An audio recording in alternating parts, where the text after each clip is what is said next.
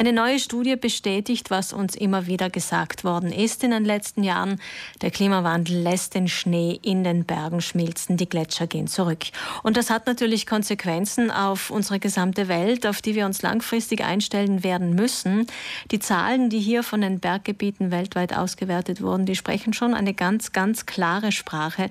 Dazu begrüße ich am Telefon jetzt Claudia Notar-Nicola von der Eurac Research. Guten Morgen. Guten Morgen. Sie haben die Daten der Berggebiete weltweit von 2000 bis 2018 verglichen. Und was ist das Ergebnis, Frau Notar Nicola?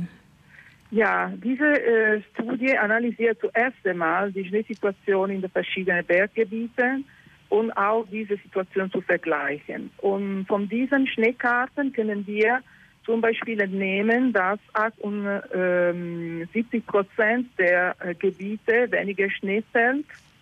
Und am meisten haben wir eine Dauer der Schneebedeckung kürzer und auch für äh, Schneemelze. Und auch insbesondere äh, von 4000 Meter ähm, verschlechtert die meisten Untersuchungsparameter. Parameter. Also 4000 Meter äh, hinauf, also alles, was darüber ja, liegt, oder? Hinauf, ja. Mhm. Und das ist wichtig, natürlich nicht für die Alpen, aber für andere äh, Berggebiete wie Himalaya und äh, die Anden. Äh, und natürlich der Hauptgrund äh, dieser Veränderung ist am meisten der Temperaturanstieg äh, so die dann die Ausdehnung der Schneedecke nimmt ab, die Niederschlag werden weniger und natürlich der Schnee schmilzt höher. Das ist natürlich deswegen wichtig, weil die Berge, die Gletscher natürlich auch Wasserspeicher sind. 78 Prozent der Berggebiete weltweit, das ist natürlich eine enorme Zahl. Der Grund für diesen Schneeschwund ist der Klimawandel, der Temperaturanstieg, wie Sie gesagt haben. Wie wir den verzögern oder verhindern könnten, ist ja auch etwas, das wir schon oft besprochen haben, nicht nur hier auf ja. Südtirol, sondern weltweit. CO2-Ausstoß verhindern, Umwelt schützen und so weiter. Das ist ja alles nicht neu. Neu ist aber, dass diese konkreten Daten uns Erkenntnisse liefern, wie wir uns auf die Zukunft einrichten sollten. Reden wir mal über die Konsequenzen, Frau Nicola. Was kommt auf uns zu und was sollen wir tun? Ja, das ist, ja, das, die Konsequenz ist sehr wichtig. Eine der wichtigsten Folgen ist die Verringerung der Wassermenge, das sie weiß. Und ähm, darüber ist aufgrund der Kühlschmelzen ein weiterer wichtiger Faktoren, wenn das Wasser verfügbar wird.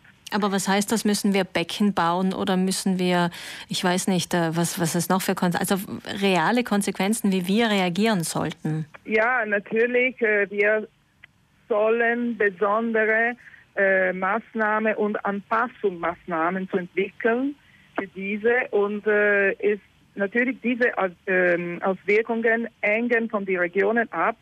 Zum Beispiel in Trockengebieten wie die Anden ist sehr problematisch, weil die Bevölkerung im Wesentlichen vom Schmelzwasser der Schnee voll abhängig ist.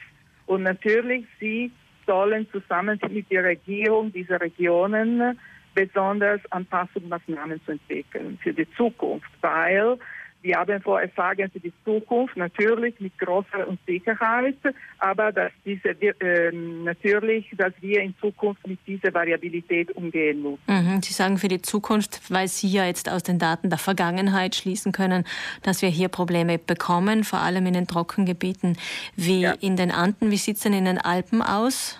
Wir, wir, kennen das ja jetzt schon, dass es ein Jahr viel Schnee gibt, das nächste dann wenig. Worauf müssen wir uns langfristig einstellen?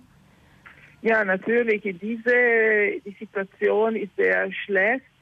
Zum Beispiel gibt es keine, in einigen Regionen keine Gletscher mehr und äh, in, äh, in die anderen, in diese Tropical Area, äh, vielleicht ist auch ähm, der Schnee weniger als 40 äh, Prozent in diesen letzten zwei, 20 äh, Jahren. Das ist eine große Unterschied. Jetzt leben wir natürlich, nicht nur wir, viele Berggebiete leben ja auch vom Wintertourismus. Das heißt, wenn wir diese Fakten anschauen, diese Daten, dass die Schneemengen zurückgehen, Sie sagen teilweise bis um 40 Prozent. Was für Erkenntnisse gibt es denn da für den Wintertourismus? Was für Konsequenzen? Ja, natürlich, diese, diese Auswirkungen sind wichtig für verschiedene Sektoren und dann natürlich auch für äh, Tourismus.